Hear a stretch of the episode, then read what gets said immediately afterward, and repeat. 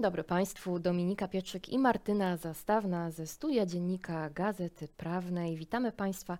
Martyna Zastawna, założycielka i prezeska firmy Wash Wash, która oferuje kompleksowe usługi naprawy i pielęgnacji obuwia, a oprócz tego od niedawna również Martyna Zastawna, wizjonerka zielonej transformacji w trzeciej edycji konkursu Liderzy ESG. Dzień dobry. Dzień dobry.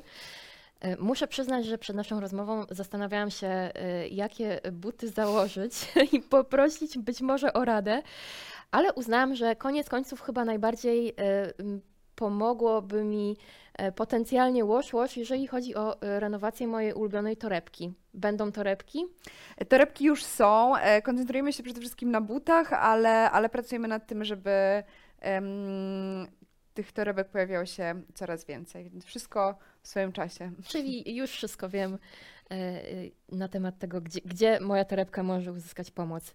E, na początku może po prostu opowiedz trochę o Wash Wash. Może pytanie, które zapewne już wiele razy słyszałaś, ale wydaje mi się, że bardzo ważne, o początki tego biznesu, bo zastanawiam się, jak pomyślałaś, że w świecie, w którym jesteśmy przyzwyczajeni coraz bardziej do tego, że rzeczy się wyrzuca i po prostu kupuje nowe y, i dzieje się to szybko i, i pewnie z perspektywy niektórych jest to najwygodniejsze rozwiązanie, że można zrobić biznes na, na czymś, co zajmuje się renowacją i przywracaniem, um, dawaniem drugiego życia przedmiotom, a nie um, kupowaniem nowych.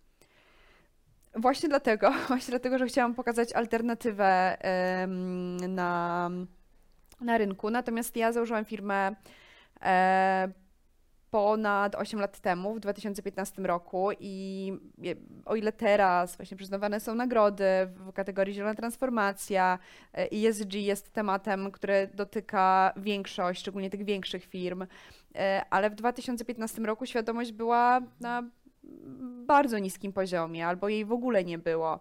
E, więc e, to było trudne zadanie, ale też dla mnie motywacja. Ja lubię trudne zadania. Ja się specjalizuję w trudnych zadaniach, więc, e, e, więc wyciągnęłam brudne buty z szafy. Chciałam je wyczyścić. Okazało się, że nie ma gdzie ich wyczyścić, że nie ma żadnych miejsc ani w Warszawie, ani w Polsce, ani nigdzie w internecie na świecie. I, i stwierdziłam, że to jest ciekawa nisza. Potem e, zaczęłam się zastanawiać nad całym konceptem i, mm, i bardzo zależało mi na tym, żeby stworzyć projekt, który będzie odpowiedzialny społecznie, który będzie promował ideę Zero Waste, która była kompletnie nieznana w Polsce wówczas. No i okazało się, że czyszczenie butów jest takim prostym pomysłem, który bardzo dobrze wpisuje się w te dwie kwestie, na których mi zależało. No i w wieku 24 lat rzuciłam pracę i, i założyłam firmę. Mhm. To teraz pytanie z cyklu, co było pierwsze jajko czy kura? E, najpierw czułaś, że masz w sobie ten taki duch przedsiębiorczości, czy e, bardziej chodziło o to, że od początku ciągnęło cię w kierunku tych idei cyrkularnych i tego, żeby myśleć jednak o tej przyszłości planety? Ja myślę, że mimo wszystko bardziej zależało mi na tym, na przyszłości planety nadal mi zależy. To było coś, ja po prostu bardzo chciałam mm, realizować niekoniecznie biznes, e, ale projekt, który będzie dobry dla środowiska, który będzie dobry społecznie, który po prostu będzie dobry i wartościowy. E, no i padło na, padło na czyszczenie butów. Okazało się, że to jest e, wydawało mi się, że to jest ciekawy pomysł na biznes, więc zamiast projektu stworzyłam firmę. Mhm. A jakie były początki? To, to było tak, że trzeba było się przedzierać z tym, że, że jest taka usługa i tych klientów szukać, wychodzić do nich e, frontem, czy, czy oni się pojawili, bo faktycznie to była nisza e, na tyle niezagospodarowana, że ktoś jednak szukał tej renowacji? To jest bardzo ciekawa historia, ponieważ jak już wpadłam na ten pomysł i stwierdziłam, że że chcę go zrealizować, to zaczęłam pytać moich znajomych, moją rodzinę, co o tym myślą i 90% e, osób mówiło, że to jest beznadziejny pomysł i właśnie kto będzie chciał naprawiać czy, czy, czy dbać o buty, skoro mm, w podobnej cenie można buty mm -hmm. kupić. Um, ale ja mimo wszystko bardzo wierzyłam w ten, ten pomysł. Myślę, że mój wiek też był pomocny. Um, I stwierdziłam, ok, daję sobie trzy miesiące na to, żeby spróbować i, um, i założyłam sobie w biznesplanie celowo używam e, do tego dłoni, bo em, W cudzysłowie, tak. w cudzysłowie tak, bo to, bo to kompletnie nie był biznesplan, e, ale założyłam, że, że, że trafi, trafi do Wash Wash 10 par butów jeżeli e, w, tak będzie w pierwszym miesiącu, to będzie sukces. Mm, I okazało się, że w pierwszym miesiącu trafiło nie 10, ale 500 par. Po dwa dni po otwarciu firmy e, zrealizowałam już swój cel. Dwa dni po otwarciu firmy znalazłam się na okładce gazety rozdawanej w metrze w Warszawie, więc tylko znajomi mi wysyłali zdjęcia, że, że jestem, e, że ludzie w metrze mnie czytają. No i to sprawiło, że mm, to zainteresowanie i ze strony klientów, i ze strony mediów zaczęło być coraz większe. Więc po kilku miesiącach mieliśmy już ponad 5 tysięcy par butów. Po dwóch miesiącach zatrudniałam 32 osoby, e, więc ten biznes e, w tym aspekcie B2C bardzo szybko eksplodował. W przypadku B2B, które wdrożyliśmy 3 lata później, czyli w 2018 roku, no już było znacznie ciężej. Mhm. E, I znowu tutaj wrócę do tych kwestii związanych z, mm, z, z ESG. Wówczas jeszcze nie mówiło się ESG, tylko CSR. I to było znacznie trudniejsze. Znacznie trudniej było mi się przebić z konceptem. em, na początku to było czyszczenie i dezynfekcja butów roboczych, e, więc też branża bardzo specyficzna, bo, bo głównie produkcyjna. E, I to mi zajęło, zajęło mi dwa lata, żeby, żeby podpisać kontrakt z pierwszym klientem. No a teraz B2B, e, a właściwie to B2B, B2C jest naszą dominującym modelem biznesowym, więc to wszystko się e, przetransformowało. Może wyjaśnijmy B2B, C2C, y, jak to w praktyce, y, kto jest klientem, a kto usługodawcą w tych Jasne. dwóch modelach. W przypadku B2B my świadczymy usługi dla klientów biznesowych, czy to w postaci właśnie czyszczenia i dezynfekcji butów roboczych, czyli wprowadzamy tą cyrkularność, wydłużamy życie butów, zmniejszamy ilość odpadów, dekarbonizujemy itd., itd. Em, ale też jest to korzyść finansowa dla firmy, bo to ja to, co często podkreślam, także odbierając nagrodę na giełdzie, że ESG jest postrzegane bardzo często jako, jako koszt, a ja w Wash staram się pokazać, że to może być e, korzyść finansowa, Mhm. że to może być nowy model biznesowy. Więc, e, więc właśnie z jednej strony realizujemy usługi dla firm e, w przeróżnych innych konceptach, realizujemy reklamacje, realizujemy, em, em, dbamy o buty po wadach produkcyjnych itd., itd., E, ale taki nasz wiodący model, który teraz bardzo intensywnie wdrażamy i w ogóle jestem tym podekscytowana, to jest model B2B, B2C, czyli docieramy poprzez biznes do klientów indywidualnych, na przykład współpraca z Żabką jest takim konceptem, Mhm. gdzie można em, kupić nasze usługi w 10 tysiącach sklepów, więc mamy dzięki temu też bardzo duże dotarcie do, do klientów i od nowego roku będziemy wdrażali kolejne projekty z kolejnymi firmami. Jeszcze nie mogę o tym mówić, ale to też będzie e, ekscytujące. Czyli mogę zanieść torebkę do żabki i potem odebrać ją tam już po opłaceniu usługi, ona będzie po renowacji. Torebki jeszcze nie, torebki jeszcze nie, ale buty jak najbardziej. Można, można oddać buty do, do czyszczenia, do, do naprawy, tak, i po kilku dniach je odebrać w tej samej żabce. E, To jeszcze wróćmy do tego początku, bo wyobraziłam sobie ten pierwszy miesiąc, kiedy zamiast tych e, 10 par e, jest 500 par. E, Kto był tym szewcem, renowatorem? Ty miałaś to zaplecze? Nie miałam zaplecza, nie miałam, to jest w ogóle No bardzo długa właśnie, historia. To ja chcę usłyszeć o tych wąskich gardłach, bo miałaś 24 lata. E, To jest wczesny wiek i, i pewnie też do odważnych świat wtedy należy. E, Ale ja, jak to się stało? Bo e, wydaje mi się, że, że to może być inspirująca historia dla młodych przedsiębiorców, dla młodych kobiet, które może chcą też spróbować swoich sił, mają jakiś szalony pomysł, który wydaje się ich rodzinie czy znajomym, że nie może wypalić, a, a jednak. Em, To prawda, do, odwa- do odważnych e, świat należy. Mm, Natomiast e, ja mam też przyjemność być mentorką i, i wspierać młodych e, przedsiębiorców i młode przedsiębiorczyni, przedsiębiorczynie. Więc e, podkreślam, że to, czego mi zabrakło, to na pewno dobrego przygotowania i rozmów z innymi osobami, z innymi przedsiębiorcami, przedsiębiorczyniami, którzy mm, byliby mi w stanie pomóc, doradzić.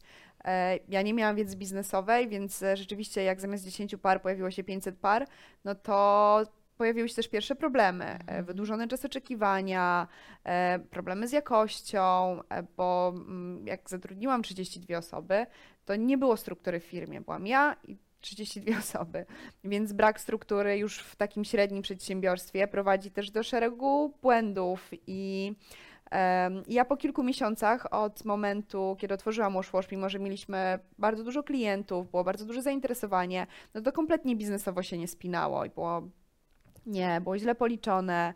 em, były szereg błędów administracyjnych, em, zarządczych, em, więc było na tyle ciężko, że postanowiłam, że to nie ma sensu i zamykam firmę. I w momencie, kiedy zaczęłam pisać plan zamknięcia firmy, to zdałam sobie sprawę, że przecież ja równie dobrze mogę napisać plan naprawczy. I, e, i zamiast planu zamknięcia napisałam plan naprawczy, zaczęłam go wdrażać. em, zastanawiam się w ogóle wtedy, skąd, skąd wzięłam tą Mhm. wiedzę, ale, ale mm, wcześniej koncentrowałam się na małych problemach, czyli na tym, że nie, wiem, nie działa internet, że klient jest niezadowolony, że rozlała się gdzieś farba, że ktoś nie przyszedł do pracy.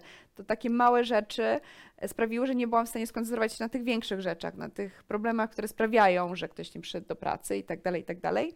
Więc em, pisząc ten plan naprawczy, spojrzałam z góry na, na to wszystko, co źle działa, nie funkcjonuje.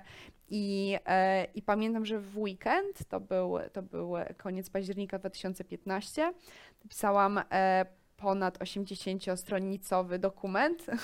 Nazwałam go Karta informacyjna Wash, e, gdzie mm, ujęłam te wszystkie kwestie, które trzeba naprawić, które, które źle funkcjonują. Wprowadziłam system, przeróżne systemy, wprowadziłam strukturę, em, policzyłam w końcu koszty i tak dalej, i tak dalej. Więc teraz, jak ostatnio spojrzałam na ten dokument, to wydaje mi się trochę śmieszny, E, ale, ale wówczas uważam, że to było coś naprawdę em, fantastycznego i, em, i też imponującego.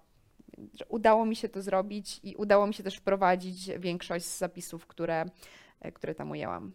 Powiedziałaś, że jesteś mentorką, e, więc muszę zapytać, e, co mówisz tym mentorowanym? No chyba, że to jest tylko dla nich.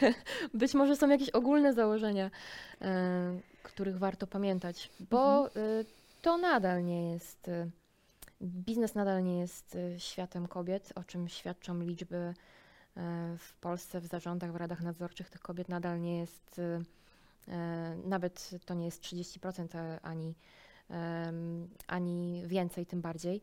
E, Więc e, co można powiedzieć tym młodym dziewczynom, które e, myślą o tym, że, że chciałyby gdzieś tam przejść do przodu? Ja myślę, że przede wszystkim, żeby się nie zrażały. Mnie wielokrotnie przez mój wiek, przez pewnie mój wygląd i przez moją płeć przede wszystkim spotkały bardzo nieprzyjemne sytuacje. Mm, I ja jestem dosyć silną osobą, więc sobie z tym radziłam i reagowałam, ale nie wszyscy są, nie wszystkie kobiety takie są. Więc, więc przede wszystkim uważam, że mm, należy reagować i się nie zrażać i mam nadzieję, że ten świat będzie się zmieniał. Ja też poprzez swoją postawę, przez to, co robię, e, staram się mm, uświadamiać przede wszystkim mężczyzn, bo biznes to jest, tak jak e, wspomniałaś, to jest męski świat, więc bardzo często rozmawiam z z moimi współpracownikami, czy z- moimi klientami, czy generalnie z mężczyznami, który, którymi się otaczam w biznesie, o tym, dlaczego to jest ważne. Czym, czym tak naprawdę jest feminizm i, i jaka jest rola kobiet w biznesie i z jakimi e, problemami się spotykamy. Więc uważam, że ta edukacja i ta świadomość jest bardzo istotna. Uważam, że jest coraz lepiej. Ale może to też wynika z mojej pozycji. E, Już nie jestem dwudziestoletnią, przepraszam, początkującą przedsiębiorczynią, tylko wizjonerką e, i tak dalej, i tak dalej. Na całkiem sporo mam tych tytułów, więc to, to sprawia, że na pewno jest mi łatwiej, ale to też była droga, e, którą musiałam przejść, więc staram się, mm, staram się działać dwutorowo i, i, i współpracować z kobietami, które prowadzą biznes i też trochę je na to uczulać. E, i, I zachęcać do tego, że jeżeli mają problem, to żeby szukały pomocy, no ale też rozmawiać z, z mężczyznami, którzy te problemy bardzo często e, tworzą. A dużo było tych barier na samym początku y, i jakiego one były rodzaju, jak sobie z nimi radziłaś? Mm, na początku problemy były takie, że ja, ja, myślę, że to wynikało przede wszystkim z mojego wieku, bo byłam bardzo młoda, byłam. byłam kobietą e, i jak zaczęłam, w przypadku jeszcze B2C było znacznie łatwiej, bo to byłam traktowana jako jakaś taka ciekawostka, że jest e, młoda e, kobieta, założyła firmę, rzuciła korporację, no świetne tytuły, tytuły więc, mm, więc tutaj nie było problemu, ale jak już weszłam do świata biznesu, no to, mm, to, to nie chciano ze mną rozmawiać. E, to byłam traktowana bardzo... Mm, Protekcjonalnie. Nie, tak, nieprofesjonalnie takie sytuacje, w tym roku miałam takie sytuacje, e, że mm, zostałam nazwana e, bardzo młodą aktywistką, a nie e, przedsiębiorczynią, która osiąga sukcesy. Więc. No więc to jest trudne, ale, ale staram się po prostu reagować na, na tego typu sytuacje, więc E, więc ja właśnie myślę, że, że uświadamianie jest bardzo, bardzo, bardzo istotne, że trzeba tłumaczyć e, osobom, że nie wolno tak traktować kobiet, ja się nie czuję z tym dobrze e, i, no z różnymi reakcjami to się spotyka. Mm, więc e, dużo na pewno jeszcze jest, jest do zrobienia, ale ja jak najbardziej e, będę się w to angażowała i będę robiła tyle, ile jestem w stanie, albo i więcej.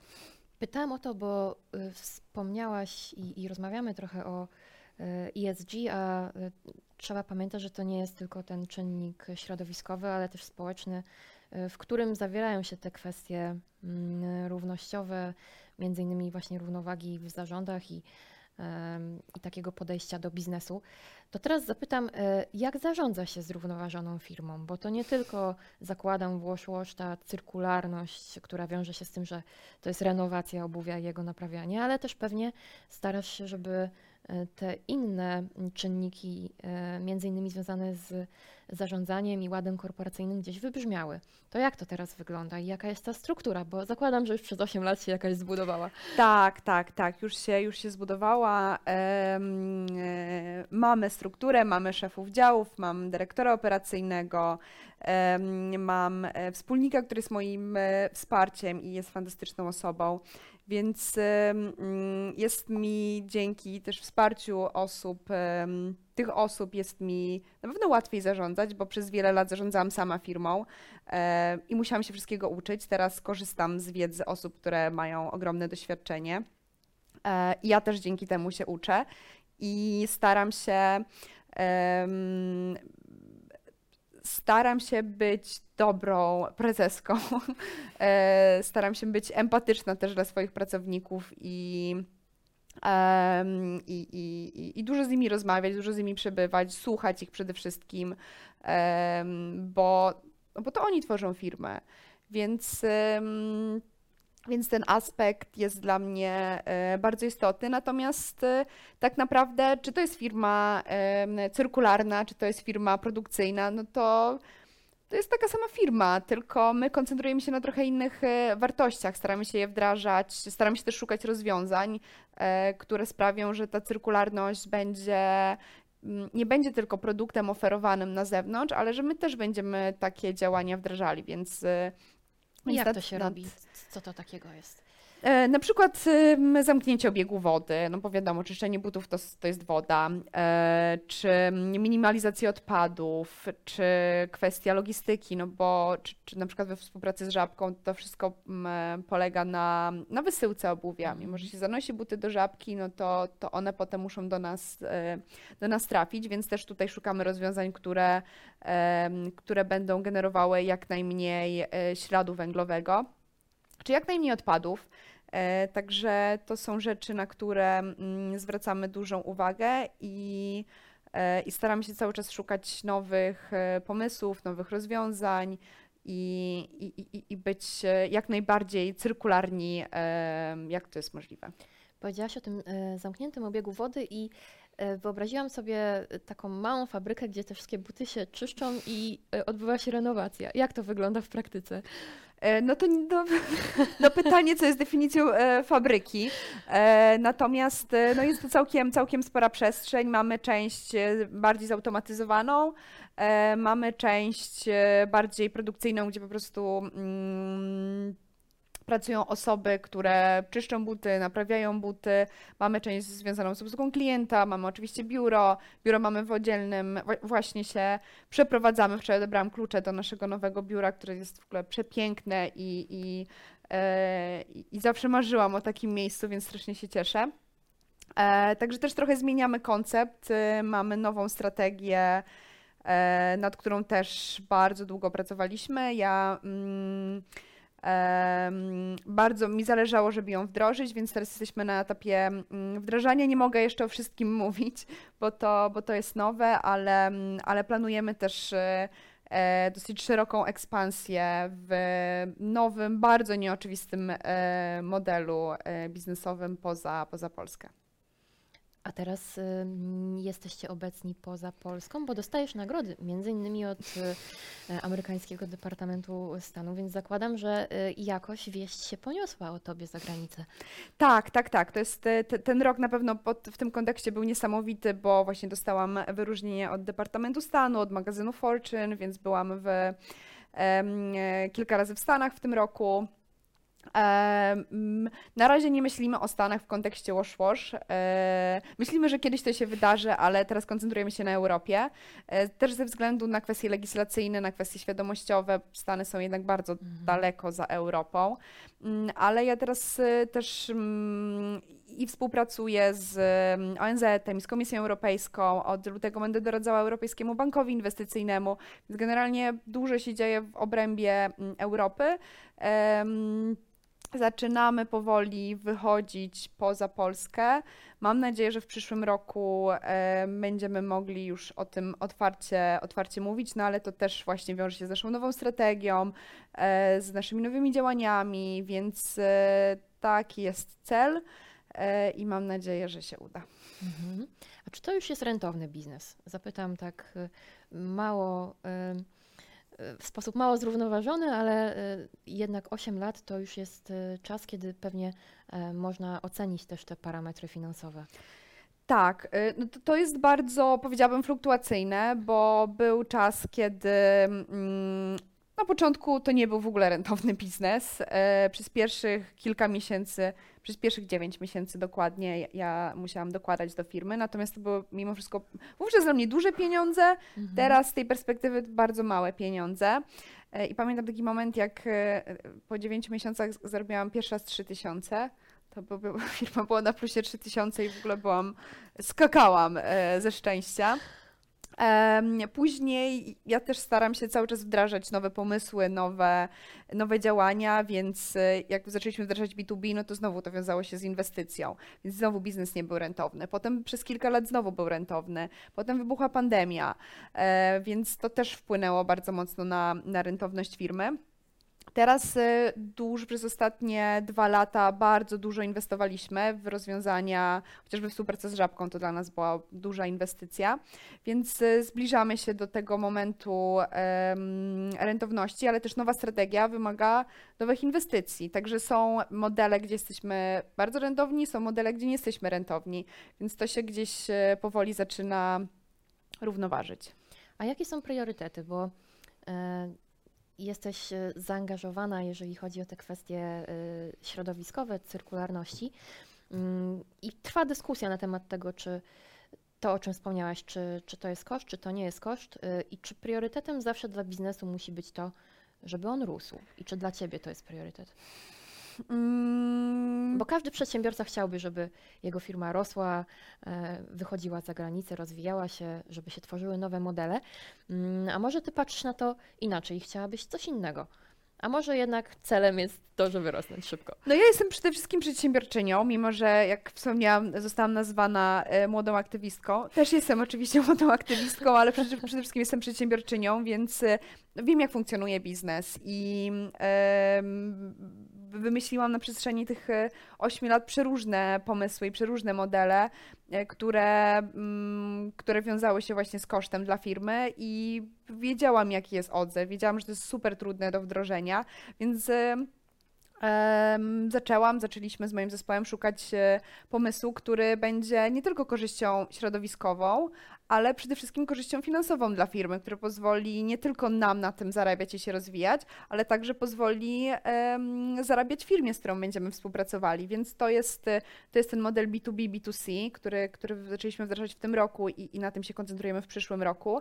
E, I mm, ja tam upatruję wzrostu, bo naprawdę 9 na 10 spotkań, które, które odbyłam, e, no to zawsze słyszałam taką mm, informację, że okej, okay, to jest fajne, to jest super, no ale my musimy do tego dołożyć tyle, e, więc no zastanowimy się i finalnie nie wracaliśmy do tego tematu, albo to była po prostu jakaś krótka akcja, a, a nam zależy na tym, żeby to było żeby wdrażać ten impact społeczny, no bo B2B, B2C jest to dotarcie do osób indywidualnych poprzez biznes, więc to jest podwójna korzyść, jest potrójna, bo dla nas mhm. także. E, więc ten model, który teraz opracowaliśmy jest, jest e, bardzo korzystny dla firm e, i, i, i powoli widzimy też e, e, bardzo pozytywne rezultaty. I no i konkludując to, e, tą odpowiedź, to, to tak, no bardzo mi zależy na wzroście, poza tym uważam, że im bardziej my będziemy się rozwijać, im bardziej będziemy też uświadamiać biznes i, i e, no wiadomo, biznes to są pieniądze, no, ale biznes teraz to też jest legislacja, to też są zmiany, e, to też jest świat, który się transformuje, więc, więc podeszliśmy do tego w taki sposób i no i my się rozwijamy, biznes się rozwija, no i wprowadzamy te realne zmiany społeczne. I my będziemy bardziej się rozwijać, tym uważam, że ta świadomość będzie coraz większa i te zmiany będą coraz bardziej pozytywne. Mhm. E, spotykamy się u schyłku 2023 roku, więc e, pytanie, e, czego Ci życzyć i łoś łoś również na ten kolejny rok, bo słyszymy, że dużo się będzie działo i to chyba wydaje się być kluczowa faza rozwoju firmy. Tak, wydaje mi się, wydaje mi się, że tak. Ja, ja mam takie e, wrażenie, że dopiero jesteśmy w rozbiegach, więc jestem na pasie startowym i e, jak wybije e, godzina 12 1 stycznia, to, to, to, to, e, to ruszę w ten bieg. Więc czego, czego mi życzyć? Ja myślę, że mm, nieustającej ekscytacji. Ja jestem bardzo podekscytowana tym, co się dzieje w ostatnich e, miesiącach w Wash więc bardzo bym chciała, żeby to, to, to, to było kontynuowane, ale żeby też te plany, które mamy, ta nowa strategia, którą e, wdrażamy, e, się udała i, i żeby się jeszcze więcej udało niż, niż planujemy. Mhm. To już ostatnie pytanie. Zakładam, że można już postrzegać Ciebie w zależności od tego, kto jak definiuje sukces jako osobę, która taki sukces odniosła. Jaka jest cena sukcesu? Ojej, to jest trudne, trudne, ale ja uwielbiam. Moją pasją jest filozofia, więc, więc, więc super pytanie, ale trudne. Bo jesteś nową falą przedsiębiorców, którzy mhm. odnoszą sukces. Znamy tych, którzy już go odnieśli, zaczynali w okresie transformacji albo na początku lat 2000. Ty, ty jesteś już to pokolenie dalej, więc e, ciekawi mnie, jaka jest ta e, wizja i perspektywa tych młodszych wygranych. Mhm. Na pewno jest to trudne. Jest to, to, to, to im tak naprawdę im więcej się osiąga, tym większą presję to, to budzi presję. Mm, społeczną, presję biznesową, e, ale też presję wewnętrzną. Ja staram się z tym sobie radzić i też się bardzo doceniać, bo miałam z tym przez długi czas problem. Ale to też wpływa na, ja myślę, że przede wszystkim to mm, e, jest skorelowane z życiem prywatnym, e, bo mam mniej czasu na na moje życie prywatne, na moich przyjaciół, na moje mhm. pieski, na, na realizację moich, um, moich pasji, ale też e, zdaję sobie sprawę z tego. Kiedyś ktoś mi powiedział, że nie ma czegoś takiego jak e, work-life balance, tylko jest work-life choices, więc ja się z tym zgadzam i są momenty, kiedy wiem, że muszę pracować więcej, a są momenty, kiedy wiem, że mogę pracować mniej i mogę wtedy poświęcić się mm, tym wszystkim rzeczom, na które nie mam czasu. E, I no i cieszyć się z tego wszystkiego, co osiągnęłam e, i też y, motywować się tym sukcesem i, i on na pewno też jest bardzo napędzający. Mhm. Dziękuję bardzo za naszą rozmowę. Gościem dziennika Gazety Prawnej była pani Martyna Zastawna, założycielka, prezeska Łosz Łosz, wizjonerka zrównoważonego rozwoju w trzeciej edycji konkursu Liderzy ESG. Dziękujemy. Dziękuję. Dziękuję bardzo.